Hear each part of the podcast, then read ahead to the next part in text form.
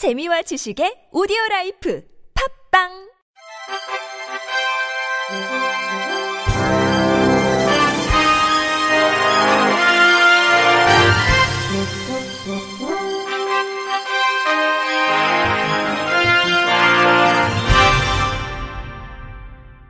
청취자 여러분 안녕하십니까? 1월 6일 월요일 2020년에 보내드리는 첫 KBIC 뉴스입니다.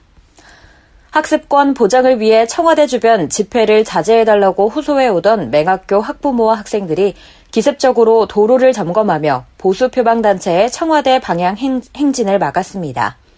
서울 맹학교 학부모와 학생 졸업생 10여 명은 지난 4일 오후 3시 20분쯤 경복궁역 인근 자하문로 청와대 방향 두 개 차로에 주저앉거나 드러누워 약 15분 동안 보수 표방단체의 행진을 가로막았습니다.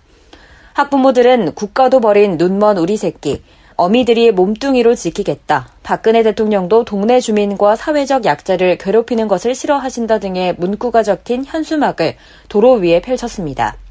일부 보수단체 회원들이 학부모들에게 욕설하거나 고성을 지르며 항의하기도 했으나 경찰의 제재로 물리적 충돌은 없었습니다. 서울 맹학교를 졸업한 최준혁 씨는 청와대 인근 집회 소음 때문에 공부하기가 어렵고 기숙사에서 제대로 잠도 못 잔다며 서울 맹학교에 다닌 모든 학생이 공감하고 있고 졸업생으로서 참을 수 없어 이 자리에 나왔다고 말했습니다. 이어 모든 사람이 목소리를 낼 권리가 있지만 주변 사람에게 무분별하게 피해를 줄 수 있는 것은 아니라며 시각장애 학생들이 교육받을 수 있는 권리를 존중해달라고 요구했습니다.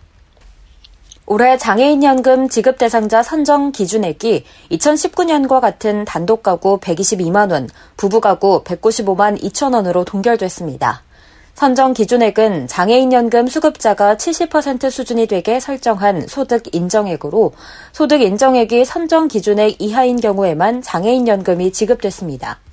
그간 장애인연금 지급 대상에서 제외됐던 학교에 다니는 18세 이상 20세 이하 중증 장애 학생이 장애인연금 신규 수급자로 진입하는 점 등을 종합적으로 고려했다는 설명입니다.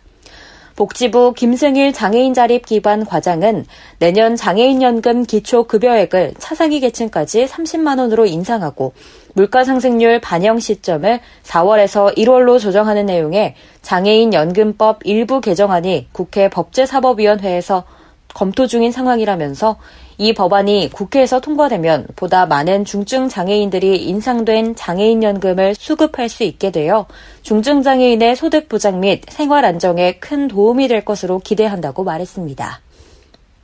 올해 7급, 9급 국가공무원 장애인 공채 선발 인원이 338명으로 확정됐습니다.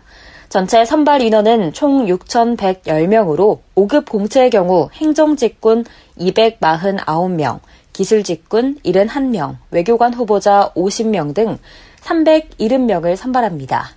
이 가운데 장애인은 법정 의무 고용 비율의 2배가 넘고 올해보다 4명 늘어난 338명을, 저소득층은 9급 채용 인원의 법정 의무 비율을 초과한 138명을 채용할 계획입니다. 전국 장애인 차별 철폐 연대가 지난 1일 중증 장애인 동료 지원과 시범 사업 개편을 외치고 서울 고용노동청 점거 농성에 들어간 지 이틀 만에 농성을 풀었습니다. 앞서 전 장현은 지난 1일 오후 4시경 서울 고용노동청 5층 청장실 앞을 점거하며 지역 맞춤형 취업 지원 시범 사업 전면 개편 등을 요구해 왔습니다. 지난해부터 진행 중인 지역 맞춤형 취업 지원 시범 사업은 동료 지원가로 취업한 중증 장애인이 비경제 활동 인구 또는 실업자인 동료를 만나 동료 지원 활동 등을 통해 취업 의욕을 고취시켜 경제 활동을 촉진하는 것입니다. 전장현이 요구한 제안 사항은 동료 지원가 인원 및 급여 체계 전면 개편, 문화예술, 권리 옹호 활동 관련 공공일자리 직무 인정, 직장 내 장애인 인식 개선 교육 제도 전면 개편, 최저임금법 제7조 적용 제외 폐지에 대한 정부 계획, 고용노동부 중증장애인 일자리 예산 확대 등 크게 다섯 가지입니다. 전장현 관계자는 철수하는 것은 투쟁의 마감이 아니라 고용노동부에게 진심을 담아 이번 설까지 제대로 된 답변을 요청한 것이라면서 이제부터 시작일 뿐이기에 즐기게 끝까지 긴 호흡으로 투쟁할 것이라고 말했습니다. 춘천시가 전국 최초로 장애 인지적 정책을 수립한다고 밝혔습니다. 장애 인지적 정책은 각종 사업이나 행사, 공사 행사를 하기 전 장애 차별 요인을 협의하고 점검해서 장애인에게 동등한 참여를 보장하는 사업입니다. 이를 위해 시는 이달 장애인 복지위원회를 조직하고 장애 인지적 정책 수립 내부 규정안과 사회적 일자리 점검단을 만드는 등 세부적인 사항을 마련할 계획입니다. 본격적인 장애 인지적 정책은 다음 달부터 진행하며 사업 계획 시 사업 주관 부서는 장애인 복지과로부터 공사 행사 정보 소통 3개 분야에 대해 사업 계획 단계에서부터 장애 인지 반영 정책이 적용됩니다. 한국장애인개발원이 오는 13일부터 장애인 복지 및 사회 발전에 기여한 장애인에게 수여하는 2020년도 올해의 장애인상 수상 후보자를 추천받습니다. 올해의 장애인상은 지난 1997년 올해의 장애 극복상으로 제정돼 지난 2009년 올해의 장애인상으로 명칭이 변경됐으며 지금까지 방송인 이동우 씨 등 120여 명이 수상의 영예를 안았습니다. 올해 장애인상 위원회는 전문 심사위원회를 구성해 후보자에 대한 공적 확인과 심사를 진행하고 4월 중 수상자를 3명 이내로 발표할 예정입니다. 시상식은 제40회 장애인의 날 기념식에서 진행되며 수상자는 대통령 표창과 상금 각 천만 원을 받습니다. 서울특별시립 노원시각장애인 복지관이 서울시 2019년 시민참여 예산으로 진행한 잔고장 수리사업 결과를 발표했습니다.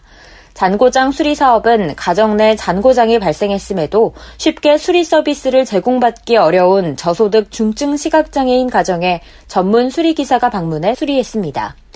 또한 가정 내 재난사고 위험을 줄이기 위한 안전저해 요인 제거 사업으로 화장실 미끄럼 방지 타일 시공 및 다양한 재난 대비 용품을 배부했습니다. 지난해 6월부터 12월까지 서울 전역 시각장애 가정 861건의 잔고장 수리를 실시했고 화장실 미끄럼 방지 타일 시공 60가정, 인덕션 설치 200가정, 소방 안전 키트 100대, 재난 경보 비상 등 100대, 재난 대비 생존 가방 118대, 포충기 135대를 보급했습니다.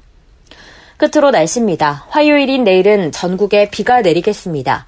기온은 영하로 떨어져 강원 산지에는 매우 많은 눈이 내려 쌓이는 곳이 있겠습니다. 내일 아침 최저 기온은 서울, 경기, 인천이 2도에서 7도, 내일 낮 최고 기온은 서울, 경기, 인천이 5도에서 9도로 예상됩니다. 미세먼지 농도는 전 권역이 좋을 것으로 예상됩니다. 이상으로 1월 6일 월요일 새해 첫 KBIC 뉴스를 마칩니다. 지금까지 제작의 이창훈, 진행의 김예은이었습니다. 고맙습니다. KBIC.